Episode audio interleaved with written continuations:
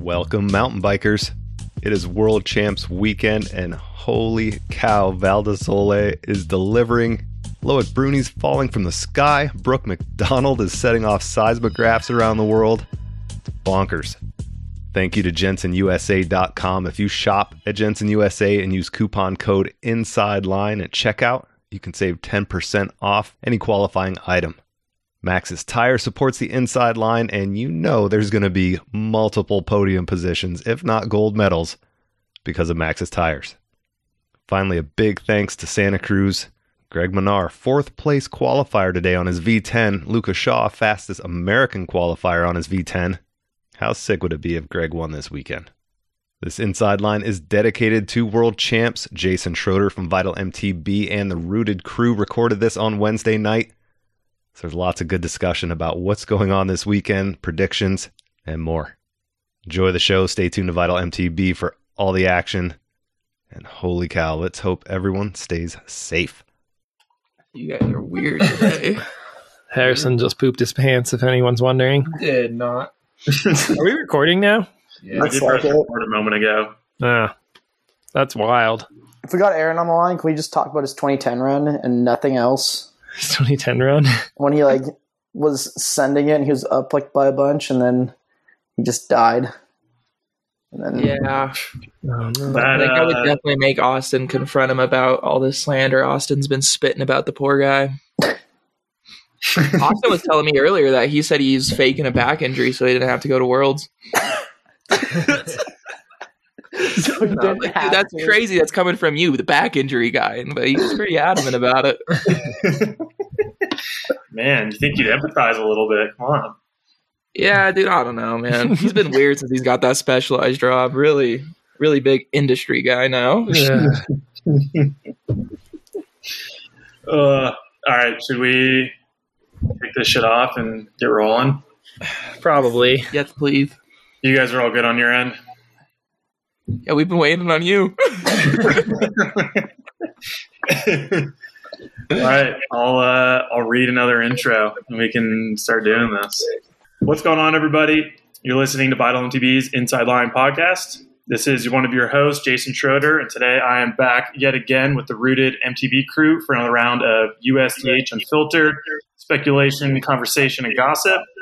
Uh, last podcast, we were joined by longtime USDH racer and road trip warrior Tanner Stephens, who is back yet again to discuss everything and anything related to the 2021 Downhill World Championships from Val di Sole, Italy, taking place this weekend. How is everybody doing? Oh, doing pretty good. Got to ride bikes today. It was pretty neat. Lucky. How about you guys? crickets. Is it is it not working now? I've been typing all day. I did not ride Um, yeah, Jason, how have you been? me. Um, I'm pretty slammed right now, but it's been good. A lot of bikes to test and uh, a lot of reviewing to type up. So today was today was an inside day. Yeah, Yeah. tell uh, tell uh, me tell us about where you were and and how you didn't let us know where you were the other day. I can't talk about where it was. Was it somewhere in like um the springs of Colorado potentially? it could have been. Was I it a lot of places nowadays, though. so like it was with this company that rhymes with Ram? Ram, Yeah. I think it's just Mars. He was with Mars. Mars. Mars bars, the candy. So were you Yeah. uh, were you testing some some New brakes? candies with Willy Wonka. Yeah, I was just there Mars just to bars. hang out. So, so was it was it brakes or rear shocks? 50th anniversary of uh, Charlie and Chocolate Factory um, was the other week. So, in other news, Yeah, you know, I. Uh, Well, hi- well, Colorado Springs does have world class hiking, so we can just chalk it up to that. that. is true. There was Have you done a the running incline? race up Pikes Peak, Love the supposedly. So Was there perhaps were you perhaps testing some um some things that slow you down that are new? Perhaps. mm, I don't think so. I don't remember going slow. Oof, Oh, that was nice. Uh, yeah, no, I was there. I was there for a brief period of time, and then I actually went. I like got home and then drove to Seattle for a few days which was pretty sweet, and did other bike riding on other things I can't talk about. So Tune in this week to uh, yeah, right. Butter's Life is just freaking sweet. after day, podcast. Hope you guys like it.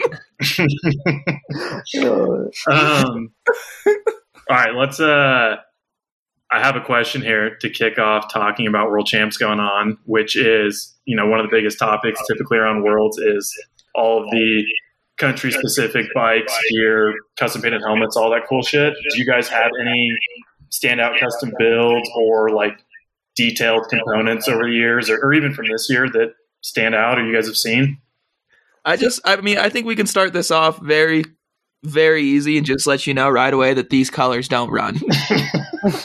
All right. So obviously, some of the U.S. stuff that I honestly haven't seen yet is, is taking my cake. But uh, I mean, obviously, the have you seen the specialized gravity bikes? They're sick. So I actually was just looking at that when we were uh, chatting in the green room. I, I think those might be the sickest ones I've seen yet. they are they are real nice. I mean, Specialized makes a great rig. That's just my unbiased opinion. I think they have a great product that everyone should uh, look into. But what do we know? Not Thank you much. to uh, thank you to Santa Cruz Bicycles for sponsoring the inside line. Big oof. Those things are like the second coolest. Yeah, But there's some other bikes that are nearby where Santa Cruz is um, that are not gonna lie, they're, they're pretty sick. the Santa Cruz rig is clean with the black on, like slightly lighter black American stars. yeah. That's they nice. definitely. Uh, well, in looking at, I'm just looking at Syndicate's bikes right now. They're a little, I don't know, more tamed down than years past, I guess. Yeah, a little less crazy. Yeah, a little bit less crazy. Um, They Look, they're clean. You know what? Well, what I thought, thinking back on ones that stood out, and it's probably just because I remember riding with Nick and Mestrop after this, but I think it was in 2017 when we went to Cairns, and him and Chuck had like the full red, white, and blue M16s, like sticker Yeah. saddles, everything. Those things were pretty pretty slick looking. Even like Jack and Dino's bikes from that. I think it was yeah. that, that year, 2016. Um, Mhm. like the Shark Attack one, and then like Dino's bike. We, Intense was going all out with like Dude. custom painted bikes that year. They were, oh yeah, remember 2017 they had a new bike at like every round. Mm hmm It was yeah. it's like literally like, hey, yo, Nick, like you want to hand those over? Well, see, that actually brings up a topic I had later on. We might as well talk about it right now. Is how do you guys feel about teams just pulling out brand new bikes for like one race? When, I mean, I don't know. It just seems like a little bit of a, a waste of resources. I get it's cool. I enjoy everything that comes out of it, but what's your guys' take on that? I'm I'm curious if they ever recycle frames and like I um, would say parts. repaint old ones, but I I don't know. I doubt it. I mean, I guess it all depends the time invested in a paint job, but like I remember like going back to Nick, I remember his was like hanging in their living room, um, Mhm. the whole bike. But I don't know. sweet. yeah, it pretty dope. Yeah, I don't know. Especially during the pandemic times when no one else can get bikes, but more Yeah. power to them. Who gives a frick about Joe Schmo, dude? I want a new bike between practice and qualifying and race day, dude. It's a it's a factory team. Let's ball out. I was gonna say because the Trek bikes of the last round were so sick, like the chromed out ones. Mm. Oh, dude, Charlie's was so sweet. The like rose Yeah. chrome. hmm Rice Krispies bike is just really It's nice. so And sweet. then they and then they just got. I mean, their bikes are sick now, but I'm I'm definitely a fan of the chrome. Just like, but yeah, Yeah, like had, what, they what was up with that? one race? Like, Yeah. why did they chrome them out for one race and then like just I I get them chroming out Reece's because it was his last race Yeah. as world champion. Um, but yeah, the I mean maybe I don't know. Don't want everyone else to feel left out, but that's the whole point. guys, he is uh, world champion. They aren't. Are you guys talking about the uh, their KHSs? No, no, no. no. Oh, the Greg HS's. Yeah, Yeah. that's right. Yeah, Trey KHS. Yeah. I do think it's freaked up that Trek just keeps pirating uh, KHS's stuff. it's, it's like get your own design, bro. they just throw a high pivot on it, thinking they're being yeah. creative. Uh, Yeah, I, I gotta say, I think I'm looking at uh, Grice's bike again. It's nice, That guys. thing's crazy. Dude, what I about think um, Camille Balanche painted Balanche's the lowers bike to is math and sick. everything. Actually, it's simple, but it's like tasteful. Have you seen that? that? one? Camille Balanche. Uh, I've not. we don't. pretty we sick. Don't It's got, like, little- bikes around here. It's like the world's. I mean, obviously, like the world's colors, but like little streamers. It looks like it's kind of sick. Like it's super like tasteful. And, I don't know. I'm not a fan of painted handlebars though. How do you guys feel about that? Because that's what like Yeah. Intense did, and and they like e- even like Renthal did it for like everyone that one year. yeah, that And was. I don't. No, I don't. I don't dig that. yeah, that's like something that's a no go for me. Is like the painted handlebars.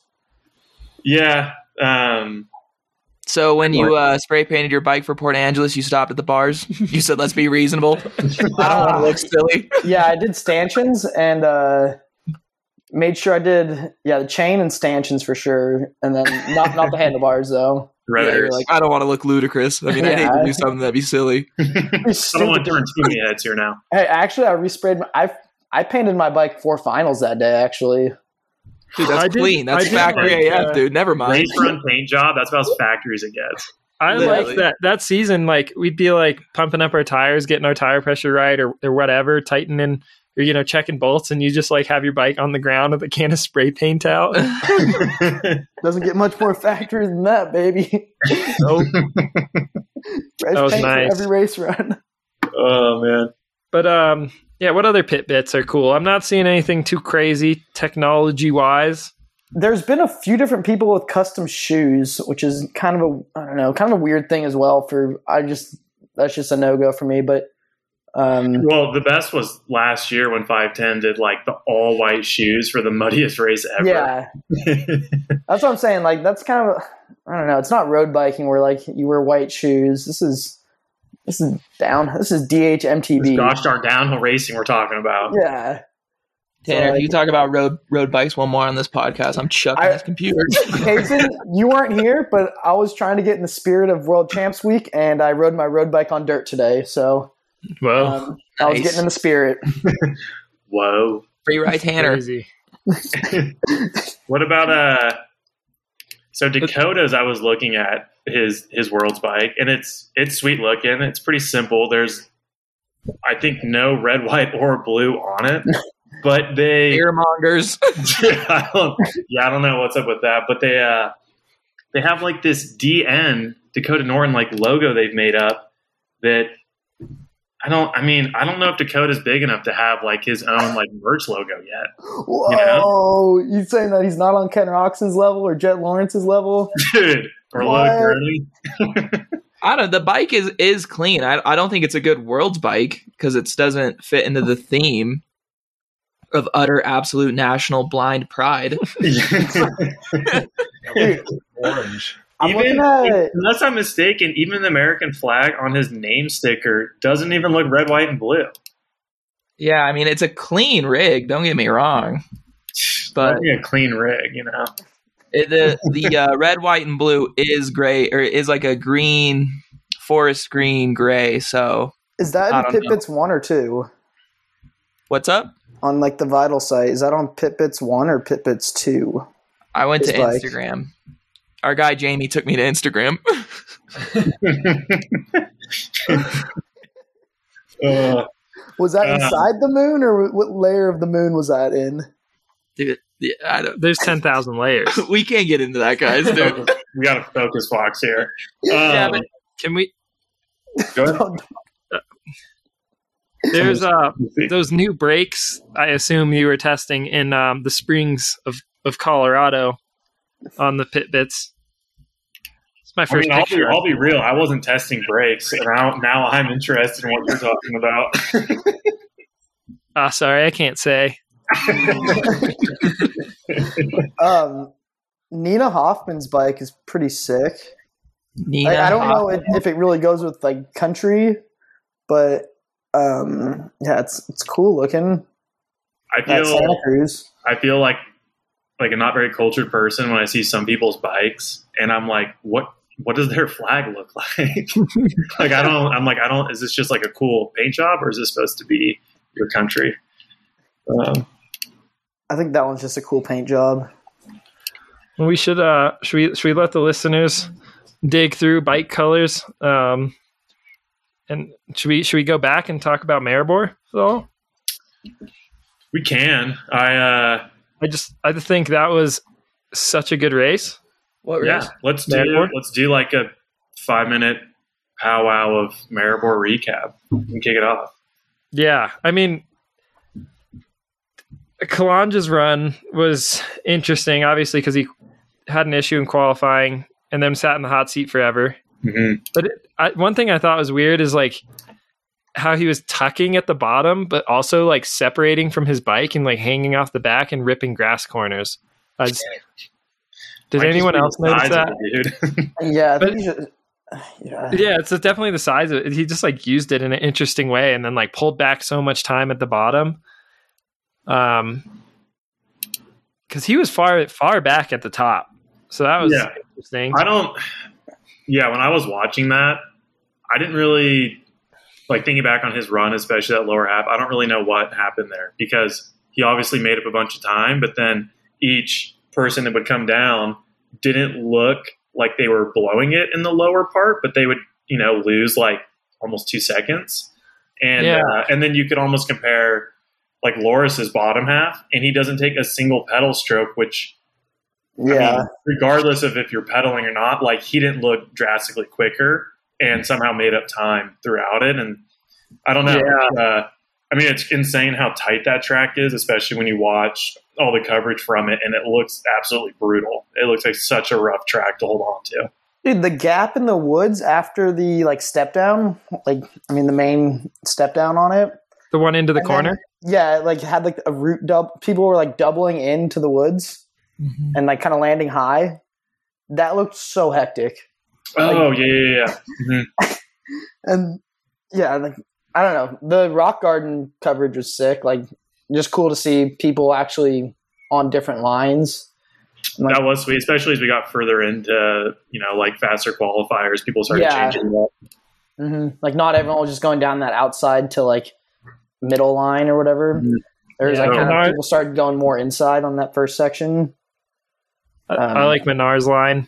Yeah, like That- Minnaar and Loris used. Yeah, you like Minnaar a lot though. I do like Minnaar a lot.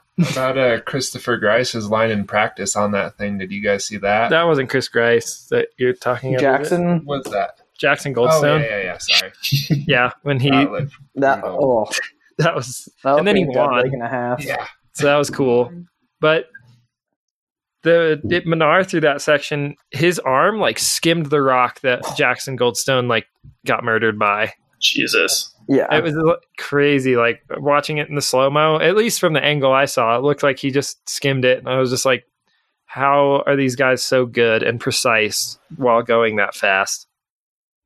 That's what the track made me think. I guess. Yeah. Talk I, about that, like that that double you were talking about, Tanner, where he, it looked like. I mean, that was like a twenty foot bunny hop into a corner, like with a hole in it. It looked. I don't know how you could ever do that. Yeah. Like people were like, some people were like riding kind of like low, I guess, or like middle through it and like not jumping. But then some people would like jump it, and it just looked so hectic if you jumped it. Like just yeah, like you're landing and like not even touching your brakes and like and turning right. But I think we like I don't know if the I wonder how much of the track the live coverage missed at the bottom part because I'd like to see where like Benoit like Coulanges he like made up time because it didn't seem like at least from the live coverage like he was going any faster but he obviously was so Yeah. Yeah, I think it, like the vast majority of that bottom half was on camera. I think so. I mean, I don't. I don't think there was such big sections that. I mean, I guess you can make a small mistake, and with how tight times were to add up, but mhm. um, yeah, yeah, that was pretty pretty wild. that little gap at the end into the left hander like just like the most awkward little gap Oh yeah, and then like there's no backside you'd be by then. yeah with no backside like you had to like a little chicken nugget and then like land in the corner Yeah, no, thank you. Yeah like front wheel back wheel corner and then Did you know what was pretty sweet too? Is you have that um, that like kind of just random double out in the open, uh, Mhm. And how at like race speed in the dry, those dudes would smash that left before it, and then almost like BMX wheel tap scrub through it, like just carrying the most insane amount of speed. And you know that jump if Mhm. you were there is probably pretty good size. And Yeah. yeah, I was every time I every time I watch a World Cup this year, and you get to like the last ten dudes, you realize that they're actually at a point where they're able to push from top to bottom. Like there is no there is no moment of rest. There's no like holding back at all. Like from top to bottom, they're like fully on the gas, like the same as they are when they drop in. hmm Yeah, that was the sickest thing about that race. I think was everyone in the top ten just kept besting each other, and like we haven't seen that in a really long time. I feel like Totally. there's like a race where like everyone comes down and they're like either like right on it or like they crash or something, or it's like they just bested the person before them. Yeah. and like the top five, just like yeah, basically we're in the top ten at least. Do we have any idea when the last time that happened was? I don't know. I don't know. We gotta get we gotta get somebody behind the scenes here. Do you googling while we're doing these. Yeah. Amy. Hold I have an idea. But Um, Um, the, got the other thing that's always I don't know, this theme continued at this World Cup, but the ones I've gone and spectated what when I haven't qualified, I like That's all of them. you, you- there's always like a, a run like Benoit where uh, or Coulanges when like somebody outside the top 10 just crushes it crushes everyone and you're like oh they're gonna win and then the top 10 guys come and just like never just they just keep besting each other and like going so fast like someone in the top 10 always like steps it up Yeah.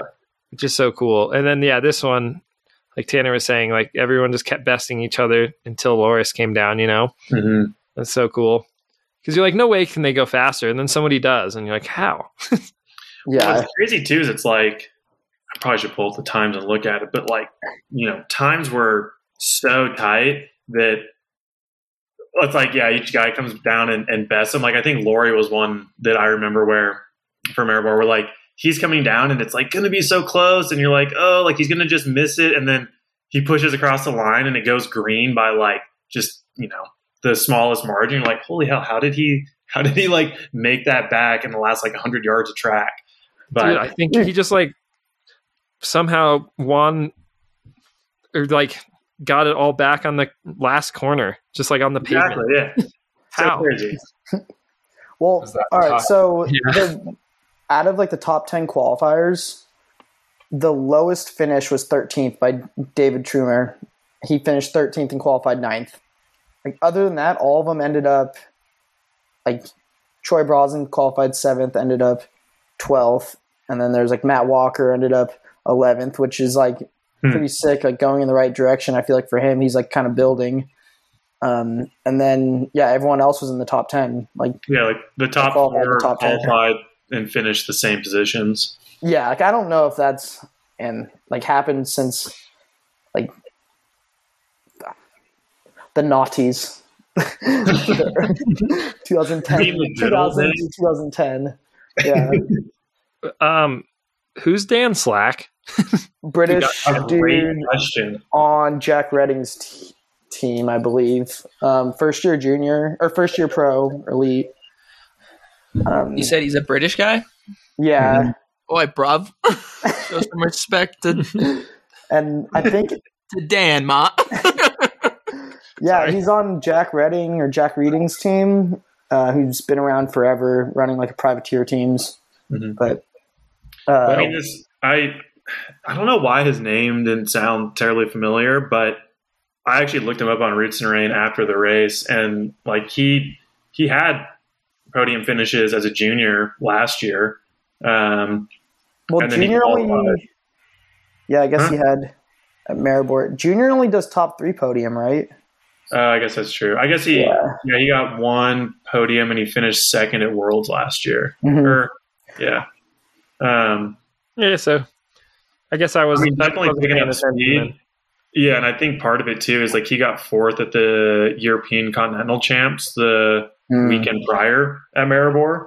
So like this actually segues into a question I had because he clearly raced there the weekend before, did well, and then kind of carried that momentum. And there was a lot of a lot of chatter at Maribor about how people have been practicing and racing the weekends prior, and it kind of brought up the topic of like, should race venues be closed leading up to events? Should those tracks like be an equal playing field when everybody shows up for the first day at track walk? And like I know Val di Sole, they're not really talking about it like this weekend, but I believe like Troy and that Kyle Ahern, uh, his Kyle teammate, were like riding there earlier this summer. Like, what's your guys' take on going to a track and practicing it prior to like the race? The old enduro dilemma almost. Personally, never done it. Um, and but if the track's going to be open and they're going to let you ride it, then more power to you. Like, I don't know if it's really going to help come race day because, like, the top guys definitely. Like, if you were going there like months in advance, I don't know if that if you were there like months ago, like I don't know if that would help. Um, but like I think with like Maribor, that sort of situation, like they ran a race the weekend before like the European champs, and then so like if they're gonna run a ra- race the weekend before, then I guess go ahead and race it. Like mm-hmm. if they're if they're like doing that, yeah, Yeah. Yeah, I mean, I don't know. I think it boils down to like if you can go. I think it. I think it boils down to if you can do it, why not? Like it's it's an asset thing, you know. Like the same thing as enduro. It's like I don't I don't got time or I don't have the money to go out there and practice a week before, and the factory guys do. And it's like there's a lot of things the factory guys get to do that you don't get to do. That's the whole point of being a privateer. And so it's just kind of like, uh, I mean, I don't know. It's free game, I guess, if the track's open. That's my my logic on it. I mean, to think about the advantage of racing it in years past, I feel like that was something that we all witnessed a lot trying to go to the World Cups is trying to like figure the track out and everyone kind of shows up with their well there's a lot of issues Karen yes I know it wasn't just No, I was going to say that. I was going to say that's what Dak brought up. oh yeah Dak brought up that point in his first two World Cup seasons. He was like, or first one or at least, and he's like, you know, you show up and there's dudes who've been racing that course or that venue at least for, you know, five, six years, seven years, could be eight years, could even be nine. could be, could be twenty. could be thirty. Greg Minnaar's case, I mean, it, it could be more than that. I mean, it's I just What did you watched, start? Two thousand two, two thousand one. So you're creeping on twenty Quick. years there. Yeah, yeah. Quick shout out to Mick Hannah, also 20th World Cup season. That was a little fun fact from the Red Bull feed. damn, that's rad. I forgot. I forget about Mick, but he's pretty dope. Yeah. Yeah. But super- Uh, anyway, anyway, anyway I was continue. gonna say, did you guys either of you, any of you guys watch um, Brian Cale's Let's Go Racing episode? And Mitch Ropelato kind of speaks on that whole enduro like pre-practicing thing. Mm-mm. Did not. What did he say? Mitch said something along the lines of like, "Hey, I'm paid to ride my bike, so like, and I'm paid to go racing. Why would I not go and practice when I'm like? That's basically what he's paid to do is go there and race. So like, if you want to pay me to like not go there mm-hmm. and not practice, like, you can go ahead and pay me. But like, as long as I'm getting paid to ride my bike and go racing, like, I'm gonna go and kind of give myself the best chance of doing well. Yeah, Yeah, I It's funny respect 'cause it. That was that was kind of my take on it. You know, if especially take I mean really any mountain bike racing, but downhill, it's so individualistic. Like it's it's all up to you and you know what you're going to put into it. And it's like, yeah, if I'm why wouldn't I do every little thing possible to have like the best outcome, especially if you're one of those top dudes and you're you're getting paid to do it. Um, I think I think that going to a venue earlier doesn't have a ton of advantage. Like as much as it was hyped up to be prior, like listening to some of uh, like Sven and Boris's interviews with guys, like some of like the people who didn't go were kind of knocking on people who showed up. But like, I mean, we all, I mean, I don't know if you guys have ridden like a track after you've raced it when there's no tape. Like it rides, tracks ride different when there's no tape. Like you look at lines a little bit different. You know, they can tape something two inches over and it's going to change how you enter or exit a section. And I think maybe a little bit of bike setup you can gain an advantage and maybe learn like the dirt or conditions. But like, dude, you take Val di Sole this weekend and you send a couple hundred people down it for multiple days in a row.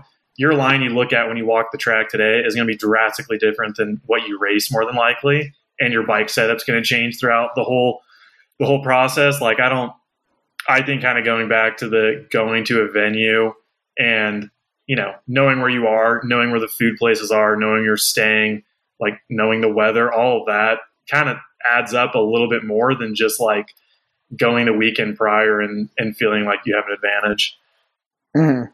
But I yeah, think. because Go ahead. the only track that I've ridden like a lot after racing it is the uh, Angel Fire track, mhm. and like just riding that without tape is the weirdest thing. Like, I feel like you don't Oh. ride many of the lines that you race. Like, yeah, even when there is like a local race there, like we've raced collegiate there, we did like local races there um, years ago, but it was like always like you'd end up on different lines or something. Yeah, Yeah, I mean, exactly. And like, you know, I mean, I think even it changes so much year to year at different venues too. Like everybody still goes and does track walk, even if it is their 10th season racing, because they move the pole a little bit this way. You might open a line or it might, you know, close a line where you were last year. So, Yeah, and I guess that kind of leads into I guess the track this weekend, the World's track, Mhm. is like not the same track at all that they've raced in the past. With Yeah. the amount of work they've done, like adding, they added. It looks like they added a ton of dirt, ton of man-made rocks, and then I've talked to Dakota and Nik, and they both said they basically just opened it up and made it like big berm, bike park berms, straight lined a lot of stuff, and like took out like that gnarly root corner that was like a big problem in 2018 in the Mhm. rain. So yeah, it- like I don't think going there in advance would really help you that much. yeah, I mean, I, I haven't watched, um, like track walk video from today, but the few things I saw on like, like Dante did our uh, Instagram story takeover and stuff, it looked like a lot, a lot of sections have been updated to just kind of handle a bit more wear and tear. It's still gnarly and proper. And I like any, I feel like any venue like that that's been around for a while, they don't, they know kind of what is like the appeal to their tracks and they're not going to do things so drastic that like takes away from that. So I'm sure it'll still ride gnarly and hopefully kind of like those weird sections, it makes it flow a little bit better. It it roughs up. It always it always does, Yeah. Especially at a World Cup or World Champs. Mm-hmm. So I feel like there's often a lot of like talk of like, oh, it's dumbed down or whatever. Mhm. And like Luca was saying in the track walk video, right? I think yeah, Luca was saying like, it's still super gnarly, and then it's gonna rough up. You know, Yeah. I don't think it's like I mean maybe they made it less technical in some stuff, but like at the same time added technicality to it in the sense of like adding speed. Yeah. Like I think they've added a lot of speed to the track, at least from what we've seen on the track walk videos and like yeah. that and what I heard, yeah, what Nik and Dakota told me is like it was like they've added a lot of speed to it. Hmm. That'll be interesting because I know I looked at the weather earlier and there's a pretty good chance it's going to rain on and off throughout the week. And I know that place. See, I was hoping Wiley would be here because he absolutely loved Val di Sole in the rain. I just really wanted to get his take on it. But I know in the rain, that place is basically impossible for like mortals to ride. Oh yeah. didn't you say that it's like definitely gonna rain? Yeah, I just looked at the forecast before this, and the one I saw definitely looked like a, a lot of rain this week. So if Yeah. you're worried about Yeah. it not being gnarly, you know, I think, and I think it's something that probably by the time, I mean, who knows, but it looked like into the weekend it might be all right. But I'm sure right now it's probably raining, and I'm sure the first day of practice will have a bunch of gnarly rain clips from a bunch of juniors sending their lives on the first day of practice. there will be that. And then the other gnarly thing about Worlds too is it has like other riders from other countries that get like the federation spot, but they don't have World Cup experience, Mhm. and they just like die at World Champs. Anyway, we can get one of those. No, Never, right? yeah. Like, that's- This is like I remember at Champery, there's like a couple like countries at the time I'd like never even heard of. Wait, so what And happened then- to you at Champery? Let's just Yeah. get that out of the way first. What's up with North Korea's team? But yeah, there's like random countries that I'd like never even seen before, and they're like at the beginning of the elite downhill race, just like you know, everyone saw Danny Hart's run, it was not dry that day, and they were like literally just like walking down, but like couldn't even do that. It was so insane. But as for my world's experience, um, I died. What happened to you the next That year? is all. The next year, I didn't die. I Oh, got no. hit back. No, yeah. I uh, I mean I died in my qualifying round, so I qualified like seventh to last, and then went in the wet in the morning. That was fun, but Yeah. Was a much better experience. Well, Champery was still sick. That place is super cool. Yeah. it's it's it's worth going and and dying. Still worth it. Just to say you did. It's like cigarettes. It's way better. um, well, kind of like keeping that going on Worlds because it is a standalone and quite a bit different than World Cups. Like, how how do you think? I feel like it's always brought up like how people approach that race because it is different. Like, what's your guys' take on like taking on Worlds as a standalone kind of like leave it all out there sort of mentality? Like, I feel like those top dudes already do that at World Cups these days, anyways. But yeah, it is super crazy to see how different people do differently than you know what you'd expect from the World Cup. Like I don't know, it's always crazy to see Bruni. He's won you know 19 and 18, and he was up uh, last year before he crashed. But like I, I don't know how does how does he perform so well every year at World Champs? That's that's Yeah. crazy. yeah, and then some riders just like don't have the luck. I don't know. It's tough, but I do agree that everyone now just sends so hard to win a like World Cup race run that it just is no different for Worlds. Maybe the intensity is up like a few a few notches, but it's crazy. Like everyone's so on the edge to win now. It seems. mhm. A lot of edging. um, We're disciplined. I somehow lost my train of thought. Dude, the um the France team, French team is like so stacked that only one Pierron made it. Shit, damn. Jeez. Like, Could you imagine trying to go for a French world champ spot? I'm good. I couldn't even imagine trying to go for a top ten at a French national. Like, right? Well, and, and dude, going back to like how you approach worlds, like French riders have historically just somehow managed to show up that day and handle the pressure and perform. Like going like Bruni, like I don't I don't know how I don't know how it's like it just worlds is so weird because some dudes consistently do so well and other people like Peaty and now Gwin just have this weird cloud over them on race day at world champs. Yeah. yeah, I think the Super French are just used to like high competition, and like every time they go up for a race run, it's like they're like going for it. Like Thibaut, he's like, you're sending your life like a That kid's or whatever. Like, dude, I feel like most of the French, like, I'm looking at the list right now. Like, Benoit Coulanges, like, definitely sends super hard.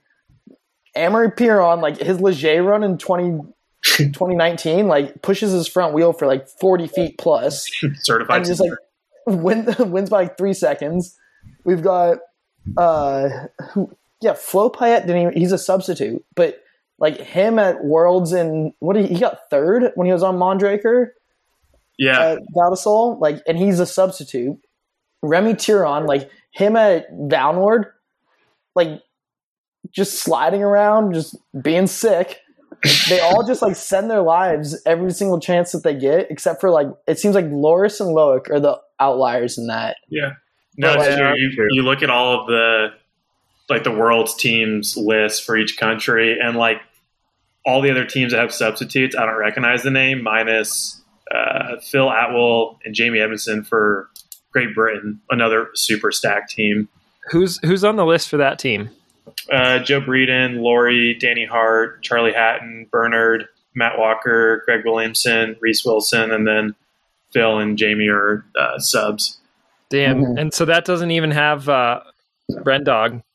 No, Whoa, yeah, Ooh, and ooh, ooh. like you know, on a if G wasn't injured, he'd be another person that probably would and be in the Bernard. mix.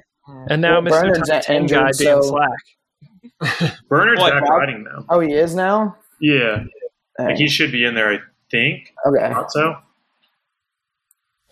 I could be wrong. So uh, how about Austin Dooley getting his spot back? Oh yeah, we need to we need to Yeah. we need to have a, a follow up on last time's Say it. Casey. We- we- you know, Austin was over there clapping and Wait. having champagne. He was he's so stoked now that you know Gwinny's No. going.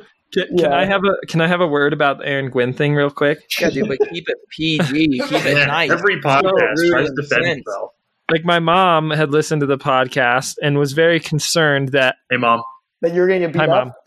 Yeah, she's like, yeah, she's like, Aaron Gwin would beat you down, but no, Yes, uh, she's like, why do you like? I don't get it. I don't get the joke. It's weird, and like, what if Aaron? What if Aaron Gwin actually thinks you hate him? And I was like, well, I hope he doesn't.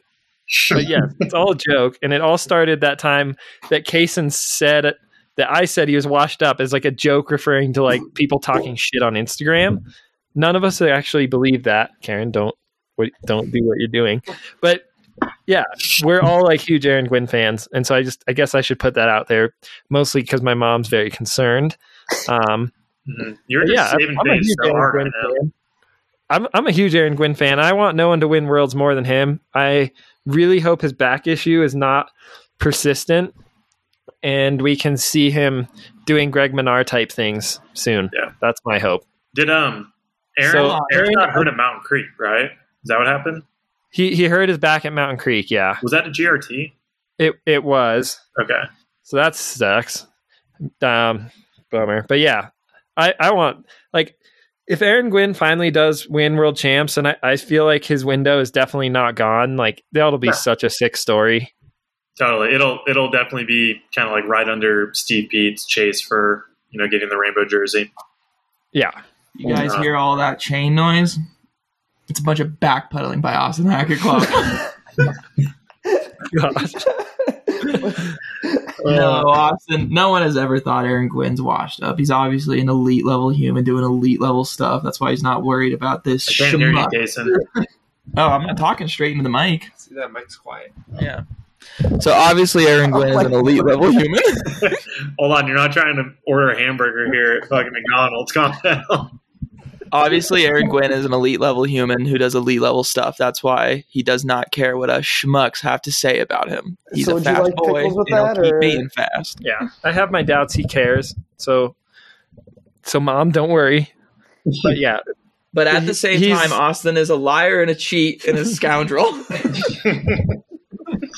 Well, I, I think that we're all bummed for Aaron, but I am stoked with how that whole everything played out with the team selection. That in the end, it's cool that Austin Dooley gets a chance. You know, um, Don't count out. it sucks that it unruly came at the cost of Aaron being injured, but it sounds like he's going to recover and be all right. So, yeah, Yeah, what do any word on what he actually did to his back? I Final. didn't. I didn't even watch the Instagram thing he put up. Well, he was Sounded it was like pretty nothing. vague, Yeah, I assumed it would be. but Was it You a, know. another sciatic issue or something? I feel like it's so everybody, annoying. everybody That has sucks. right now. Well, that's not good news, but I don't know. He'll he's strong and he'll sort it out, but that's so annoying. Yeah, dude, for sure. Not as strong as my dad. but- 'Cause Um, it's sick that um, like the American kids. I mean, the first year elites like Dante and Austin and Tyler Irvin. Uh, unruly dually. they're all doing like some of the IXS races as well. Like I feel like they're the first Americans in a long time to really take advantage of being in Europe. And Yeah, they're they're smart. like I mean, we never did that. No, just, and, like- and I think to go back to the the conversation about the advantage to going to tracks early. Like I think, let's say you race Val di Sole for the first time and you come back next year. Maybe it's not as necessary to go back early that second summer or whatever you're going. But I think like that first time, like if you're a first year elite and, and you have the opportunity to go like like those guys did to Maribor a week early, like absolutely great idea, I think.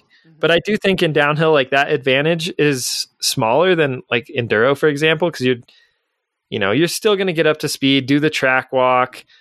You know, it might not be the make or break difference, but actually, I don't know. I think it, it maybe is if you're a first year elite or it's your first time at a place, like totally. definitely an advantage, but you still that's why downhill's cool. You're going to get a fair shakedown if you're a privateer and you show up for practice or or not. You know. Mhm. Yeah. I definitely agree. Yeah, yeah, totally. I mean, um, I mean, looking at like this weekend, U.S. dudes who are who are there. I mean, obviously Dakota, Charlie, and Luca, as well as Neko, have all. I think Nik actually too is probably raced there. I don't know. Yeah, I'm trying there. to think if actually now, that I think about it more, is Dante raced there? Yes, oh, man. Dante and Has they all raced there? Did I just I totally they- blow my research? yeah, I think they raced there last year, I believe. no, they didn't. I don't think they've raced since 2019 in Val di Sol. Oh no, Yeah. not Val di Sol. I thought you were talking about Maribor. Sorry, Val di Sol, like this coming weekend. Yeah, I don't think the junior or like I guess Dante and Austin Dooley. Yeah, I'm trying to somebody somebody roots in rain. Uh, Dante, I'll look at Austin real quick. Like looking at Austin, he hasn't doesn't look like he's been to Val di Sol, and then you take um, somebody like Neko, and he's been I think five times over the years. Um, but the one thing with Worlds that's different is the schedule, and you have you know you don't have qualifying, you have basically seating runs. You know the pressure of trying to make it into race day, and then you also have like probably at least a day, if not two extra days of practice. I think that that all goes to a lot of like feeling comfortable come race day because kind of back to what you're saying, Austin. Like I know venues that or World Cups that the second year I would go to like a, the a venue, I would be so much less stressed just during the whole process because I already knew what I was in for, already kind of like had an idea where I was going. And somewhere like Val di Sol on a normal World Cup weekend would be pretty intense because it is long and there's so many lines and it's constantly changing that you know hopefully hopefully for those dudes that it looks like a few of them haven't been they should be able to get up to speed a little bit quicker Yeah, Dante hasn't been either. So. okay cool Mm. um, yeah Well- i mean i i pulled results earlier just to kind of see how everybody had finished before and like dakota's finished 14th and 23rd charlie's also finished 14th but then 17th and 20th lucas shaw's got a 42nd a 9th an 8th a 4th and a 19th and then neko who's been there the most but hasn't had like the best results. He's got a 15th of two 48ths an 18th and a 38th um, i think I feel like Charlie has such a good chance of doing well there because he's so gnarly, but it seems like he's not really back up to speed too much after his injury, or he's, or maybe more so, he's probably playing a little bit safe after being out with injury so much. But I, uh, I feel like I would kind of put my money on Dakota or Luca to both both be up there. Yeah, dude. How does Kaylee do this weekend? Oh God, I know. I think this is like I, I could see it going a couple ways. Like, like maybe it goes bad because she hasn't doesn't have a ton of experience, and like that's okay. That'd be fine. Like she's definitely got a bright future. I think either no matter what direction it goes. But I could also see her just like killing it. I'm the most stoked to see her see her race of mm-hmm. everything Yeah. going on this weekend because yeah, I I mean I think back like how two years ago whenever she first started racing and like some posts of her and I was like Jesus Christ like her form on a bike is so good that once she starts getting some races under her it's gotta all come together that'll be that'll be pretty sweet to see how she does Yeah, I think sure. she'll. I mean, I hope that she does well, and she has like that moto experience. So, like, with if they've made the track faster, mm-hmm. I think that'll play to her advantage. Is like having like the sense of speed, and then yeah, she has sick riding technique. So yeah, I think she's got to like play it, play it a little bit cool and mellow. Your first time at like an international race and a, a World yeah, has she level. been to Europe before? I'm trying to to remember when we chatted with her. I don't. I think she maybe went with Nick, but I don't think she's ever raced one. Or maybe she's been to a World Cup, but she's never raced one. It was something I know like that. she she said she had never raced a World Cup. Mhm. Um, that's that's true. But yeah, I, I mean, I don't know. Momentum's on her side. Then she kill it at uh that GRT. I mean, I know it's not a World Cup, but still, it's Yeah, it's going fast at a race. It's better than crashing out. You know. yeah, and she's actually racing at KHS as well. So, what are you talking about? The other ones are racing KHS as well. She's saying sponsor correct. That's what I was I, mean, kind of I don't know about. what was- you're talking about, Jason, but you're acting crazy right now. Uh, um, Yeah. Logan Binggeli's going to show up at my fucking front door here pretty soon. Just someone tell Wait. me what they do. Just Speaking of that, ex KHS rider Blake Carney, is he managing the world's team or like for USA Cycling? Oh yeah, Did you see that? He was in the photo. Isn't he a trainer and stuff? I, I think he's associated with U, USA Cycling somehow now.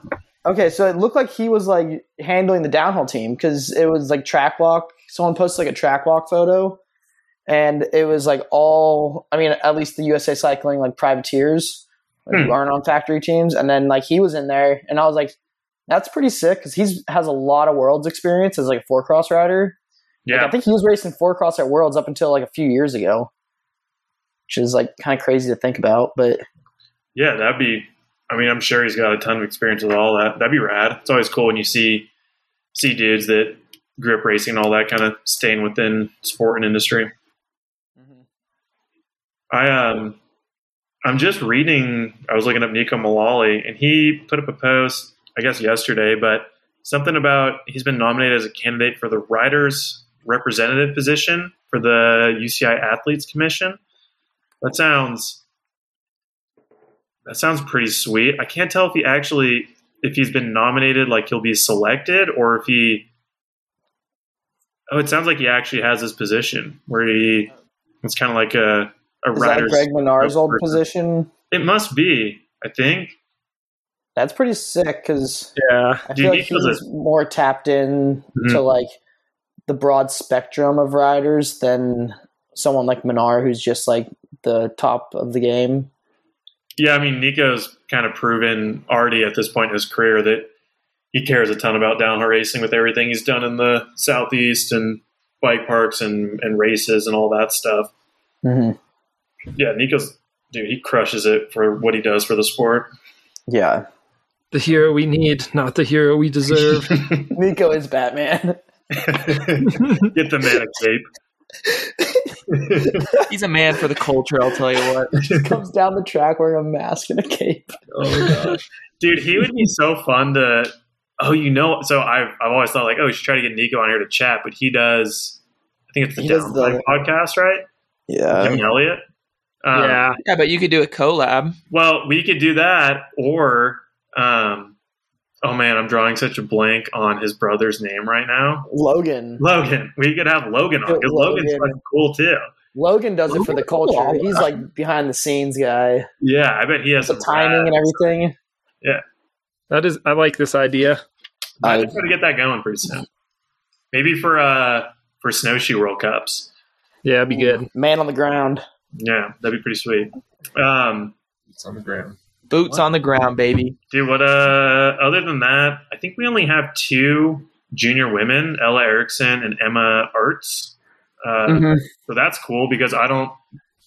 Maybe we have had a few junior women in the past, but regardless, it's rad that there's some up and coming ladies that are racing. So that'll be sweet to see. That I don't know the Emma Arts name; it's not too familiar, but I know Ella Erickson. I believe she's up in the Northwest, and she's been she's She's definitely like Yeah. has a lot of potential. So she's been around a long time too. Yeah, so yeah. cool to see. She was at that. Um, she was at the Spicak or whatever the the last IXS Cup and was on the podium. oh, very cool. Yeah, Oh yeah, Like the elite Fast. podium. yeah, Nice. That's cool. she's pretty sick. wow. Um, and I watched that video or whatever, um, and she didn't know how to open champagne, so it's kind of funny. Um, you can tell like how new she is to like the podium, and still Yeah. a jun- very much a junior. That's God, I remember my first time I popped that champagne. Yeah, but something I noticed as well is um, there's actually like the elite men downhill has the most like athletes. There's 107, I believe, and then like XC elite men XC has 106. So more downhill riders than XC riders. You're gosh darn right, dude. Kind kind of cool. Wait, real quick on that topic. Uh oh. Yeah. me and Austin, or Austin and I, we were at the Leadville 100, which is like one of the biggest cross country races in the nation. I'm guessing. Um, it's. I mean, do you call it a cross country? It's like It's an yeah, endurance 100 mile event. race. But anyhow, like like the event was so crazy. I left there and I was like, "Down downhill's dead." like, dude, the amount of people, the amount of Dude, helicopters flying Yeah. around. dude, it was insane. I was like at an aid station, and in my mind, like I've never worked something like that, and so they were just like, "Yeah, you're gonna be handing out nutrition to people." So I'm like, I'm just gonna be like out in the middle of nowhere, Slinging hot Just- dogs. dude, by myself, just like. Just like slinging, you know, like here's a cliff bar, dude. And next thing you know, they're like, "All right, so these riders are gonna come by, and you're gonna need to need to do it like a pit stop." And I'm like, "What, dude?" And by the end, I'm just slinging pickles and cokes, and people are shaking, and I'm like, "I hate this." Coke and pickles, Dude, it was the weirdest experience of my life. Just the one aid station I'm at is absolutely mobbed with people. I'm like, dude, this place is this is wild. Well, dude, Yeah. those are just like huge, like participant events. Like Yeah. endurance Yeah. events like that are just Survival so event. big. So Like- Yeah. I, they put on. It's put on by Lifetime, which Mhm. I was like, is that like Lifetime Fitness, like the gyms? And I'm like, yep, it is.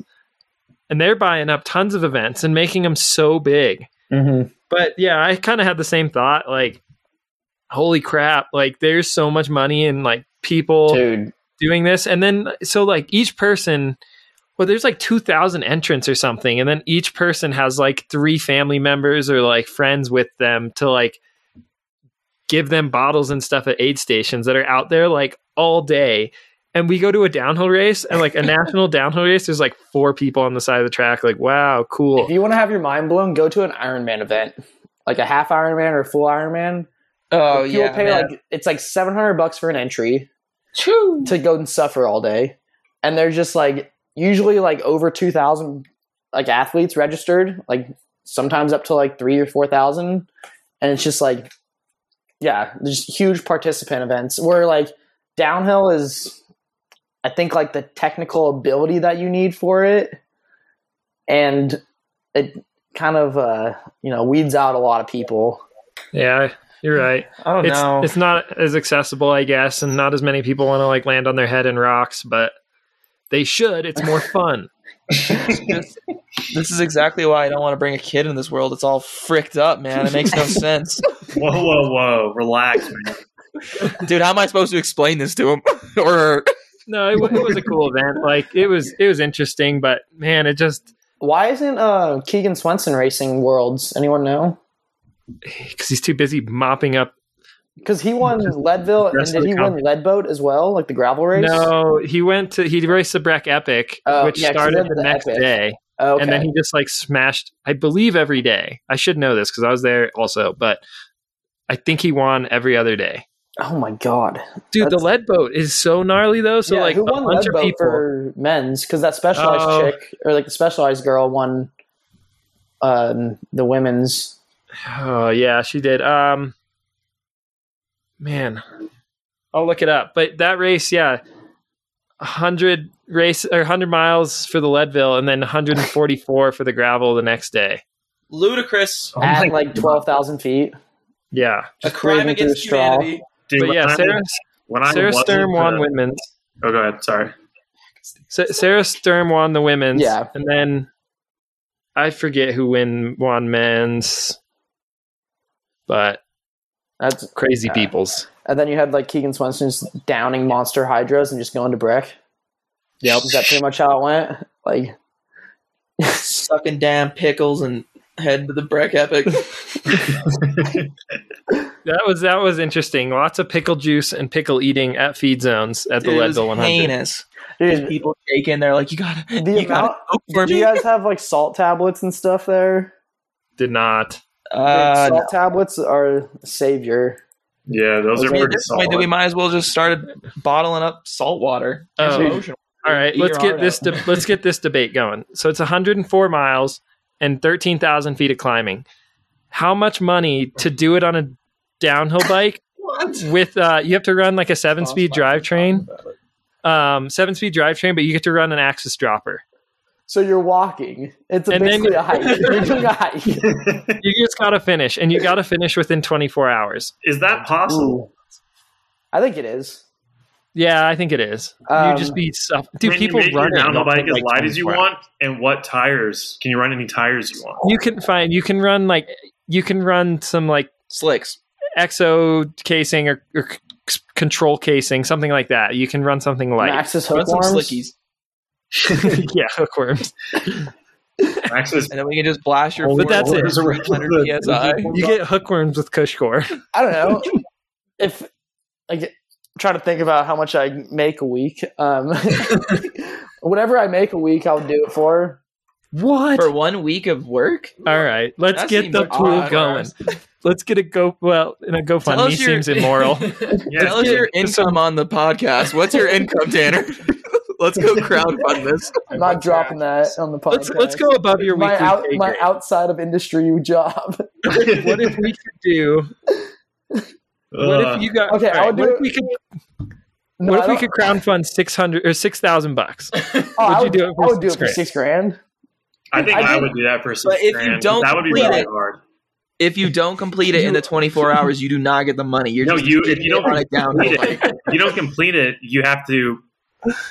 I don't know. You have to give six grand to something. You have to donate six grand. You got to be out six G's if you don't make it. Or yeah, the the six grand goes to like yeah some donation. If we're gonna do this whole would you rather thing, 24 hours. I, I if you think do I it in could 20, do it. I did, Dude. dude. The ride that I did earlier this summer was like that ride. Yeah, nearly took me out, but like I did that for free and like with one week notice. But you were on If a road you- bike, and you weren't at that high of altitude. I was at six thousand to like seven thousand most of it. Dude, that's way was- different than ten to twelve. Yeah, but it was 210 miles and almost 16,000 feet of climbing.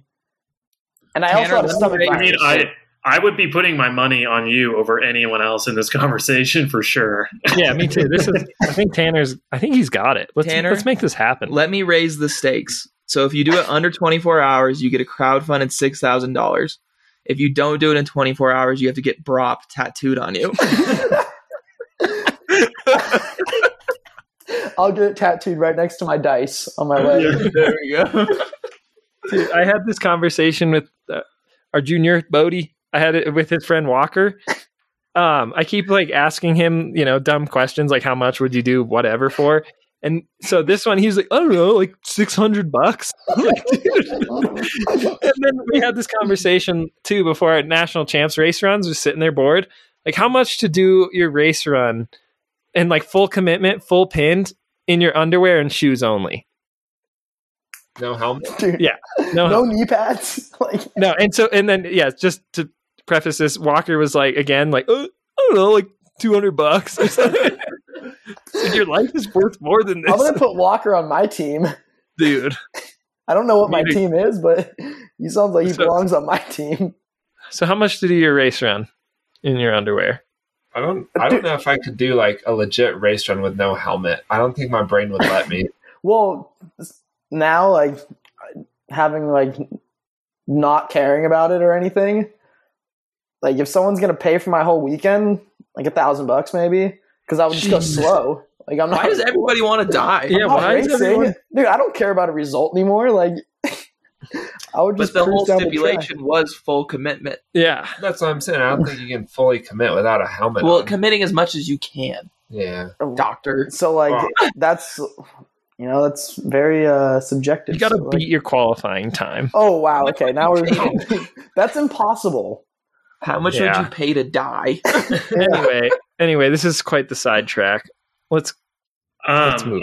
to Let's talk about the Hollow Earth. to to bring it back, did you guys see Mondraker's 3D graphics or all, what do you call Wait, it? I Like, didn't- it's a movie in 3D. No, I, I didn't. Yeah. I don't have 3D glasses I on was hand. so confused by that, and then I saw like the on the slideshow like the blue lens or whatever, and then like the red, and I was like, "Whoa, it's pretty sick." Dude, So it so says like you Great Britain, and then Yeah. Roy Greenland. go on Laurie Greenland's story, it'll be gone for everybody listening. But basically, when you when you uh, when you look at the frame, you see Great Britain in red predominantly, but with like the It's on the blue homepage. lens over it, it says Laurie Greenland, and then I look at the other one, it says Great Britain. Pretty pretty freaking trick. So I have That a funny cool, story yeah. about that technology. Is that when Oh, it good. first came out? Huh? Oh, good. Let's hear it. Yeah, you know me, dude. So when it first came out, that technology and stuff, I'm blind in one eye. So I remember going to the movies and I was like, this is so stupid. There's just a red overlay on everything. I was so pissed. but I mean, yeah, that's a cool little trick. It's like totally pointless, but it's neat. All right, how about how about Schwalbe Tires doing their like custom naming of the tires? yeah, that's sick. That reminds me of what Kenda did. Did Kenda do that?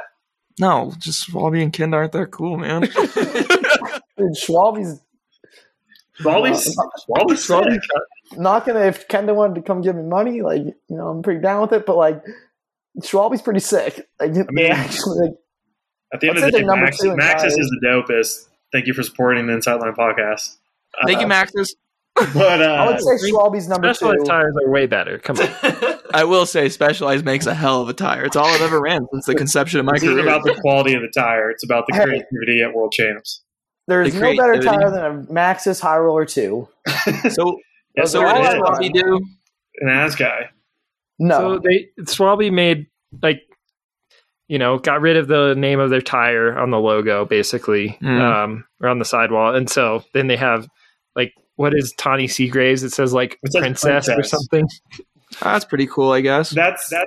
That's not not the coolest one, but no, that's the only one I've seen though because I was like what what are What is they? this? What is this? What is this in pit bits or like? What are we? What are we talking here? it is yes uh, if you go on Schwalbe's Instagram, it's on there.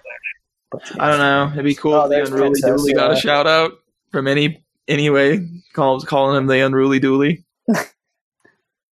What about The Unruly Dooley? Uh, Huh? Gone. You gotta have you gotta have a good lull in these podcasts. Everyone has needs at least one pause. Everyone needs to be quiet for five minutes at least. Harrison you have lots of cute notes on your um cute little notepad what what do they say Well, about my notes. So, you know, it was mostly just, I was thinking before this of like, I was going to, you know, I figured we'd raise the question of who do you think is going to win world champs? And I don't know. I just got to, to thinking and how stacked the field was. And I feel like just kind of going through everyone's stats. And so I don't know. I mean, is it too early right now? Can I ask what, who everyone thinks is going to win this I think weekend? that's a great progression of this podcast. Perfect. Excellent. I'm excited to conversate about this. I'm gonna say Greg Minnaar until he does it so Really? There we go. Well, if it's gonna rain, it's that's a tough pick to make. Um, But a note I have about Minnaar, you know, last year he was up until he fell in that uh was it the last wood section? I think right. No, that was Brosnan who fell right as he was coming into the last wood section. But he what? Oh, that's right. He fell in that that weird Rudy section. Remember the, the one I fell in as well. I Yeah. see. Yeah. So he he was up until then. So I mean, he he can do well in the wet. You know. He can. It just, uh, yeah, I'd like to see him add to that list that's on his bike. Um, That was a sweet list. yeah. Mhm. It's like Impressive. all of his medals at, at different world champs, and he hasn't had one since 2015. And it's not like he's not on it right now. You know, he'll. I think he's got a good chance at at least a medal. Um, but I think if it is truly pouring, I think Reece Wilson's a hard bet against. Mm. Like, actually, you know what? Oh, I'm gonna stick with it's gonna be Reece or Greg.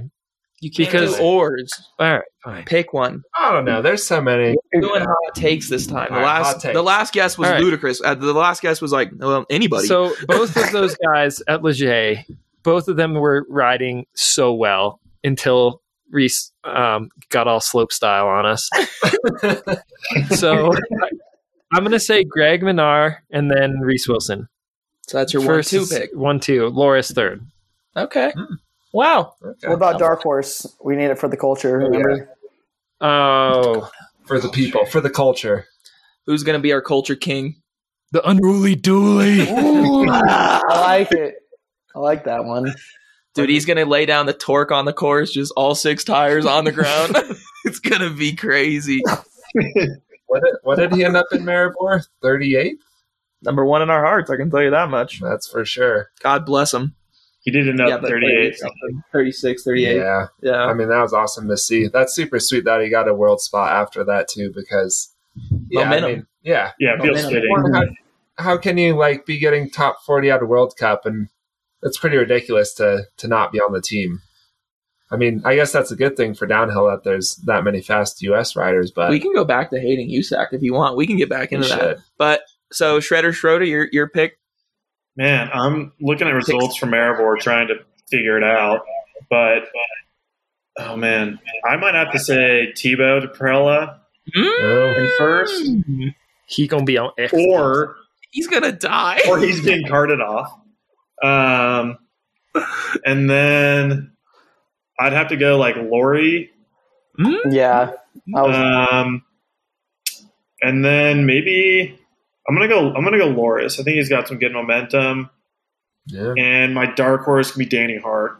ooh, Oh, that's an interesting dark horse to, to think of Danny I mean, Hart. he he won there in what 2018. yeah.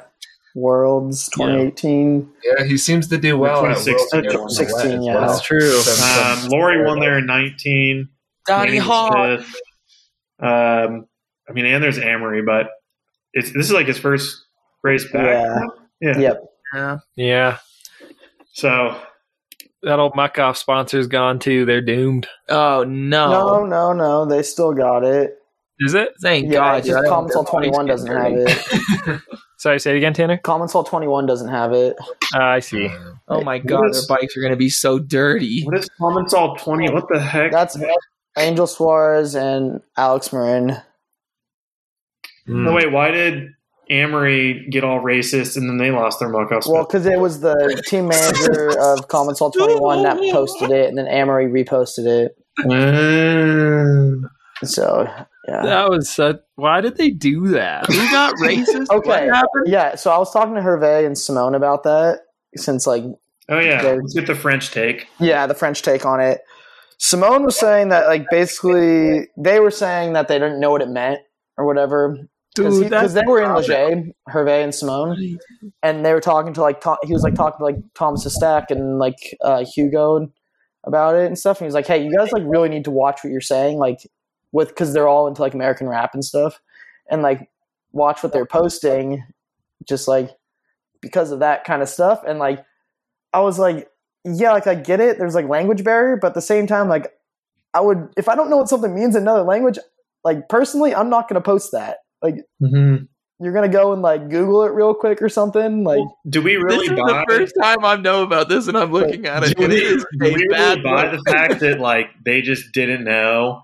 I, yeah, and I don't really buy that because like that's very prevalent and like across. Well, Yeah. it's not like it's not like there's not people of color that are French. You know what I mean? Right. Like it's not. I don't know. no, dude. That's what I don't buy. Like, Yeah, it's just Such a bad look. like, yeah, Like, there's no way you could look at this and be like, "Yeah, it was crazy, dude." Talk about a mistake. I'm like, you made a mistake, and then you made another mistake, and then you made another mistake, and then you posted it. yeah. Rough, rough look. But yeah, like cornrows is already a bad look, and then you just like add like racist. Everything about that it slurs almost makes it, me believe it it's was satire. Yeah, I don't know. Whatever. I guess we don't get the French perspective of it, and like, but it clearly here that's like, what are you thinking? But uh, I just have my doubts that in France that's not like an issue. You know, like what? yeah, like it's that was getting the French take kind of from a little bit of the French perspective from I'm not Hervé gonna and lie, Simone. that's crazy. What was, Was- that team? What was that dude's name? The team manager. I forget the dude's name. Um, Commencal twenty one team manager Charlie Julia. yeah, so like I think he's like Well, that's Uh, the name. Or no. he's like Middle Eastern maybe or something, or like has like some sort of like different. It's not like not full European, and like I think there was like something about that how like he was like yeah, like, you know you can't really can't really make a mistake like that and then like try to justify it by saying that like you were kind of like called racist terms or something and I don't there was like weird justification of it and Mhm. it's just all around a bad look. It's a rough look. We're gonna go, I mean, go ahead and say it. racism is out and it's been out for a while. So I think that's a clear stance from us over here. Um, The uh, the Poor Line Choice podcast. Dude, I, I just yeah, I think we can all agree that racism sucks. Yeah, racism is out. Hey, and that But uh, just to be clear, this podcast we should not be posting things like that. That's what I'm gathering. okay, just wanted to state the obviously blatant facts of life. And it does kind of uh, transition into the Canyon custom paint jobs for Worlds, where they're doing that. I don't remember the name of exactly what they're calling it. What's on their top tubes? It's like the It's uh the United World mentality thing. I forget what it is. Oh, something something to go on with their like the collective. Let me Uh, look it up so I don't totally botch this. that's a fun vibe. How fun is that? their bikes look nice too. Yeah. One World. well, It's One called World. So all, all of their team bikes are the same, and it's Let's just promoting it like, together. you know unity and diversifying within mountain biking, which is pretty rad. I thought that was cool.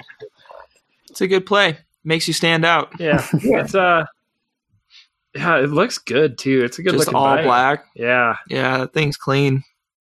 I, yeah, I'm looking at it right now too. I like that thing. That's cool. Dude, the That's marketing nice. team at Canyon is like so on top of it. I feel like Dude, that was such a good call actually. like It's perfect race for it. Yeah. Yeah. Um And now they now now everyone else kind of seems like, oh, you're just kind of focused on you. Oh, okay. I just don't know if they because it kind of goes back to World Bicycle Relief, right? Yeah, it's all Um, the whole like promotion is you can donate to World Bicycle Relief, and then you get entered a chance to win. I think a Spectral two nine. oh yeah. So there's They're. Yeah. The only thing I don't like, like I like how they're yeah bringing money to World Bicycle Relief. Um, it just is kind of weird that a company of that size that has, I mean, they just got bought and they're like held by like a big holding group or whatever.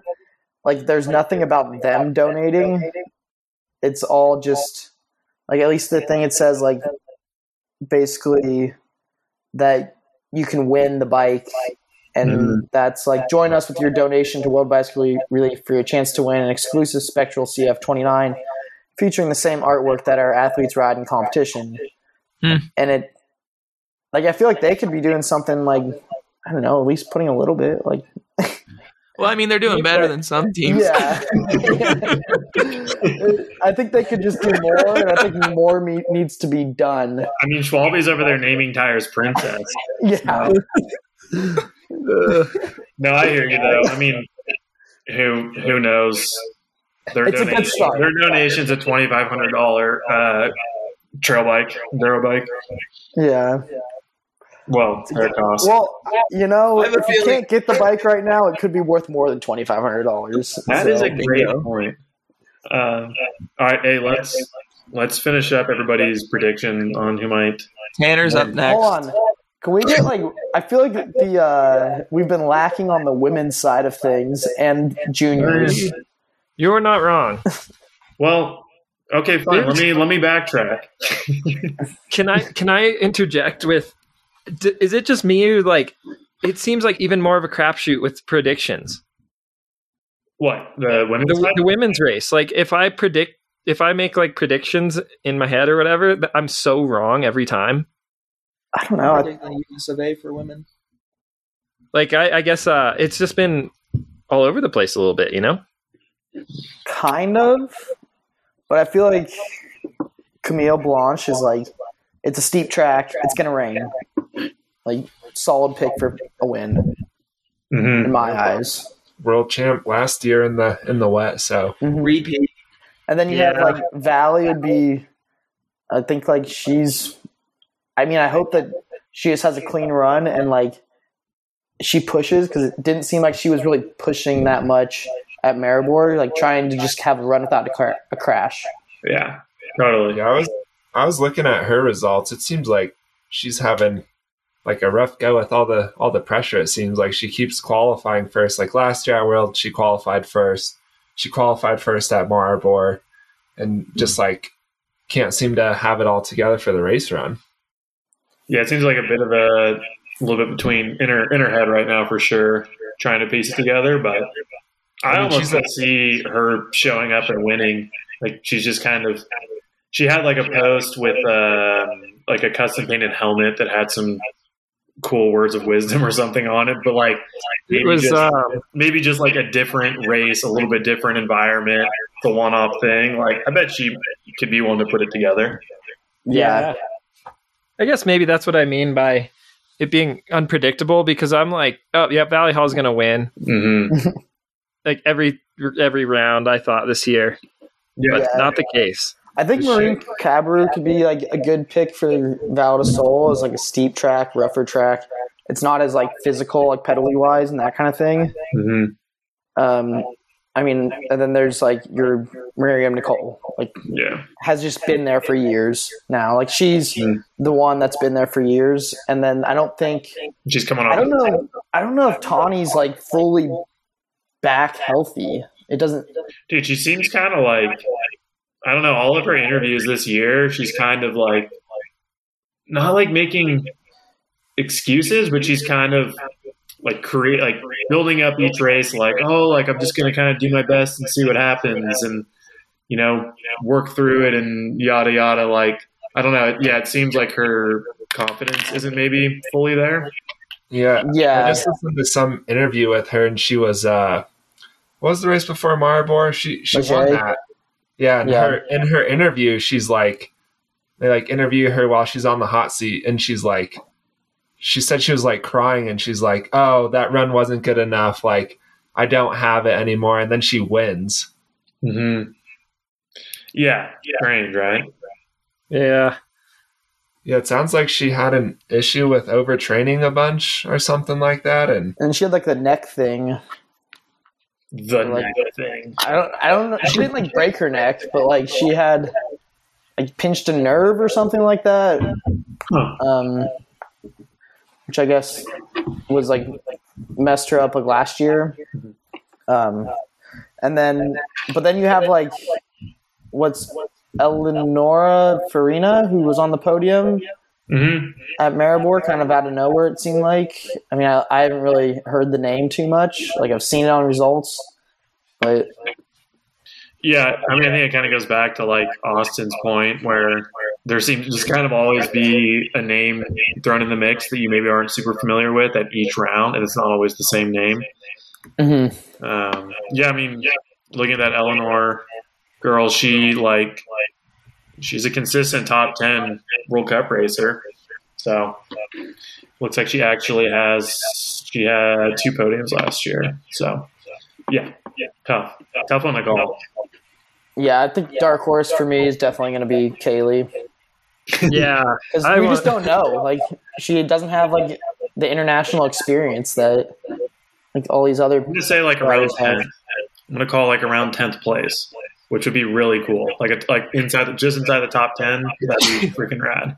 Yeah, I think Frida like it'd be sick to see Frida right around there, like up there as well. Totally. Yeah. Um, yeah, Frida and Kaylee just like kind of dark horses or like. Mhm.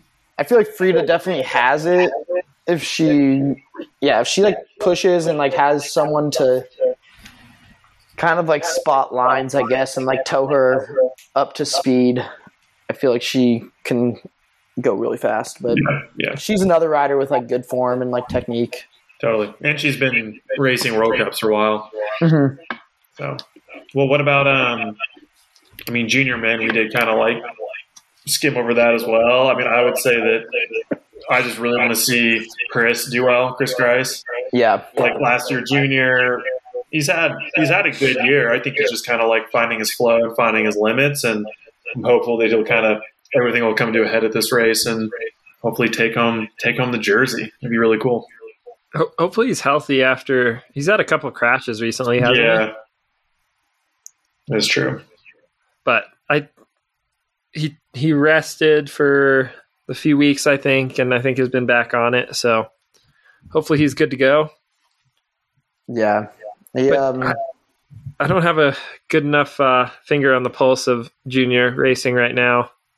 well, come on you should I know I'm I mean, Jackson. well they say there's jackson goldstone and Oisin, the Irish kid who is world champ, current world champ. where was he at um at maribor I'm trying to look right now. I want to. Let's see. He was. Because I don't see him on there. I wish they televised juniors. It'd be so entertaining. It would be. I think it would. uh Well, it would be really cool to be able to watch. Yeah, he didn't even he didn't on. qualify. I don't know what happened, but he Oh, was thirty second in qualifying. Yeah, broadcasting broadcasting juniors would be rad because it would give a little bit more perspective on how fast elites are, and then you could also watch, you know, someone like Chris Grice over like a few year period, kind of build into form, and then move into like the elite class. Yeah, Yeah. it gives you like something to kind of like someone to root for. It's like watching two fifties and like Yeah. motocross. Like you watch someone through their whole career. Yeah, You watch pure chaos. But yeah, it watching- would be, it would be a watching little the, uh, stressful. Yeah. there's um yeah that Ethan Craik kid I think is pretty fast. Um See the one on GT? Yeah. Um, and then I'm trying to think. There's who's the other kid on uh, YT? Is that there's Remy Meier-Smith is on the uh, Propain team. I want to say. Tanner, you are now our new junior finger on the pulse person. Yeah, Remy Meier-Smith's on Propain. He's actually has. Let's see, where's he been at? I think he was. Yeah, he's he's been up there, um, at like the European race, like the, the IXS cups and stuff, and then he was fourth. But yeah, and then I think that uh, kid who got third is on the YT team, I believe, as well. Hmm. It's like Oisin and him are the juniors, and then there's David and Dakota. Um, Got you. but yeah, I feel like their coverage has just been kind of lackluster this year for juniors, like as a whole. Yeah, I mean, I feel like it kind of always is to a point. It is unless there's like a bunch of factory teams like really pushing juniors. Yeah, but then all you're seeing is just like those factory teams because probably whoever's there shooting photos or videos is contracted with those teams to document the riders, you know? Like Mhm. it's not like you I don't know, there's never some random junior kid who like gets fifth and they go interview him after the race. But yeah, I don't know. Yeah, uh, I think like Jackson is just like best all around bike rider out right now in juniors. Like, Yeah, he definitely is a bit concerning. like, so good. it's yeah, it's it's just gnarly like that.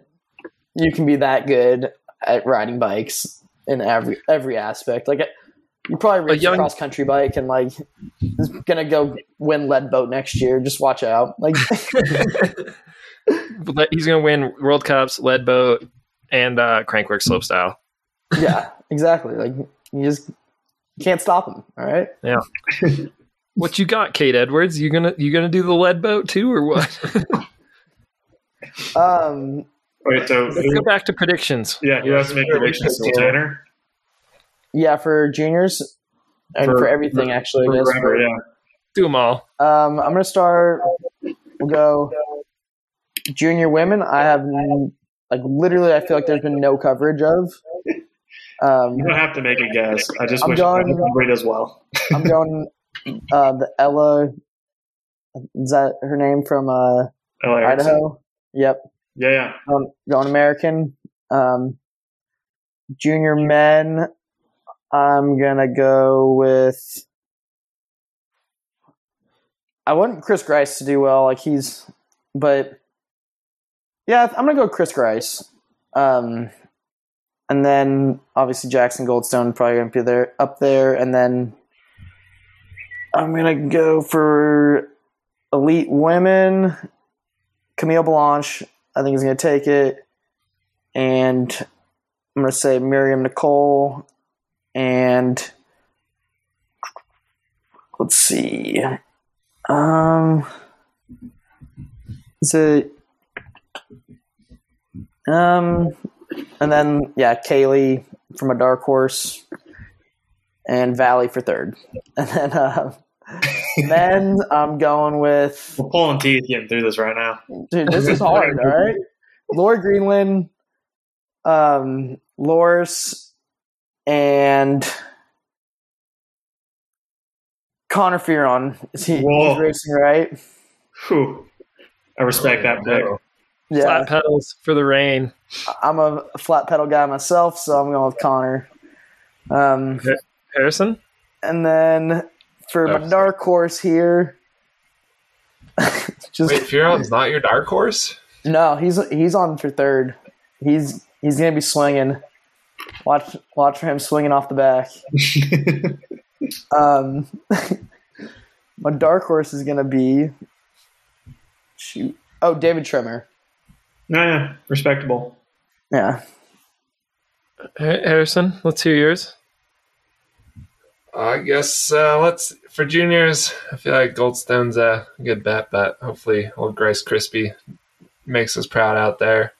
Um, I guess for women, I feel like I got to go with Camille because it looks like it's going to rain. I feel like in the dry, I'd maybe bet on Myriam Nicole, but and I don't know. I guess she's got some good momentum after winning Maribor and everything. And I don't know. I kind of think for men, I got I got a feeling about Laurie Greenland. I feel like after he uh, he won 2019 Val with like the coolest run ever. You know, he he was so fast there, and even in the track walk, he was like talking about how excited he is to be there and stuff, which I feel like is is good. You know, he doesn't seem like he's like nervous to to follow up his his performance or anything. So I feel like he'll do good, and he has moment like uh, a lot of momentum after third in Maribor. That's super good, and especially I don't know. I feel like third doesn't sound as impressive as I feel like his his run looked to. You know, He had some mistakes in the middle. yeah. I It feel like looks he, like. he looked like he was going really fast. I like Is that your first place pick? Yeah, Let go to two three. I'll go to three. Oof. If you if, if I, you want. I guess if it you know if it rains, you got to put Reece Wilson in there. That's uh that's a good bet. And then I mean, I also have uh feel like I got a lot of belief in Bruni as well. That's what I was gonna. Um, yeah. I mean that's third. Why on, you can pick him for number one. It's it's not the same. It's different.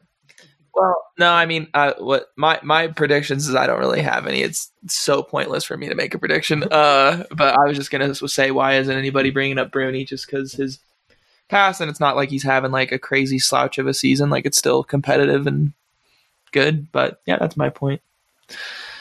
Well, I think we're just trying to keep it interesting here because there are a lot of people that could win that are like are riding really well right now. Yeah, I want to give a shout out to Brook Macdonald because he got hurt at MSA World Champs. That's where his injury occurred, and Yeah, for him to be back, obviously where he's at, performing at such a high level, and then be back at Worlds again is a pretty pretty epic story. So stoked to see him between the tape. He's always entertaining to watch smash down the hill. Yeah. I was gonna. That was actually another person I was gonna was thinking of was like since the track is gonna be quite the smasher. Um, it looks like with it's going to get rough and it's got man-made rock gardens that are always awkward and it looks like they're going to be fast as well like so i think he could be could be on for one Oh yeah. Well, Is there anything else we want to uh, touch on from Eric? Or uh, Schroeder, what are your picks? he did his picks. Oh yeah, yeah. Yeah. Sorry, sorry. Uh, yeah. I mean, just I guess the last thing I want to say, as far as my take on world champs goes, these colors don't run. U.S. is going to go out there and represent how U.S. does. Um, that's about it. I think I'm really just going to need to wrap my head around that one social media post I just saw. There's a lot to digest on a Wednesday night. uh, good luck to all the USDH racers. Yeah. Let's go, baby! Well, Yeah. good luck to everyone. Bring this country back together. A fan of them all, but let's let's go USDH. well, Godspeed also anybody advice made to it this far. juniors: don't be like me and don't send your life too early in practice. yeah remember this is not a sprint until it's actually a sprint Just on race yeah. day Ugh. well, we uh, winning practice is not going to get you anywhere I'm gonna I'm gonna represent Wiley Kalpas here and say that winning practice is everything. it's the only time that all the boys get to see you ride. true making a vital slideshow is really sick it's true. Gonna- Yeah. like never qualified for a World Cup, but I've made a couple vital, vital slideshows. So like That's all that counts. that that makes makes up for it. You can put that on a resume. It checks out. Yeah, basically like you qualified, right? um, I guess we'll probably end up doing this next week to wrap up on Worlds and then head straight into Lenzerheide World Cup. So Lenzerheide, and We then got- snowshoe, taking it back to home turf. I know, and then right to Yeah. Snowshoe. We got a lot of podcasting to cover World Cup stuff coming up, so that'll be You fun. do. We need, we need some more spicy topics to go with Um, our podcast. You know, I if maybe- you guys want to put any amount of effort into like the note page that I put together for this, go for it. There's a note page. That's where you got to beat, bud. I'll, I'll be. I gotta be better. I can say I will probably be at the Snowshoe World Cup, so I can I can bring in just really good eloquent points. Boots on the Damn, you ground. could you could just bring in people to be in there with it. Yeah, Dude, boots on the ground. I'm going to be in the mix. I may even race it. I don't know yet. I'll, I'll keep my finger on the pulse. You know, Yeah. just uh, Well, knowing you, what people are you gotta doing. watch juniors now for us. Yeah, yeah, I'm going to get Junior informant. yeah. um, all Karen right. is going to find an interview. If anyone wants to fly me to snowshoe, I'll be more than happy to go. Um, so just putting that out there. Well, and I'm just gonna put that out there right You now. That can do I it. hope it pours rain at Snowshoe. I am I- praying to God it rains for those fucking races. No, shut up, Shredder Schroeder. I'm going to have a camera out. We don't do that. You're going to have a way easier time than everyone racing. Don't Yeah. worry. That is true. Funny thing that actually happened today was my mom texted me like, you know, those videos that your phone makes for you of like the photo slideshow thing. Uh-huh. She texted me one from Snowshoe in 2016, and literally every photo and video in it was raining. exactly. That place is impossible to ride in the rain, and they went there last year, and everybody's like, fucking high fives and so stoked at the best track ever. I'm like, they don't even know how good they have it. I They're such brothers. there was We, like already, we covered this last podcast. yeah, very few, very few places that I really just hate when it starts raining, and that's one of them. Ugh. all right. All We gotta right, Adios. sign off for now. We don't have to hang up for sure, but goodbye to everybody in podcast world listening. Thank you. bye. Thank you for listening. If you're still Thank here, you. Bye, thank you, and sorry. Yo, what's going on, everybody? You're li- Penis. oh God. All right, let me try again.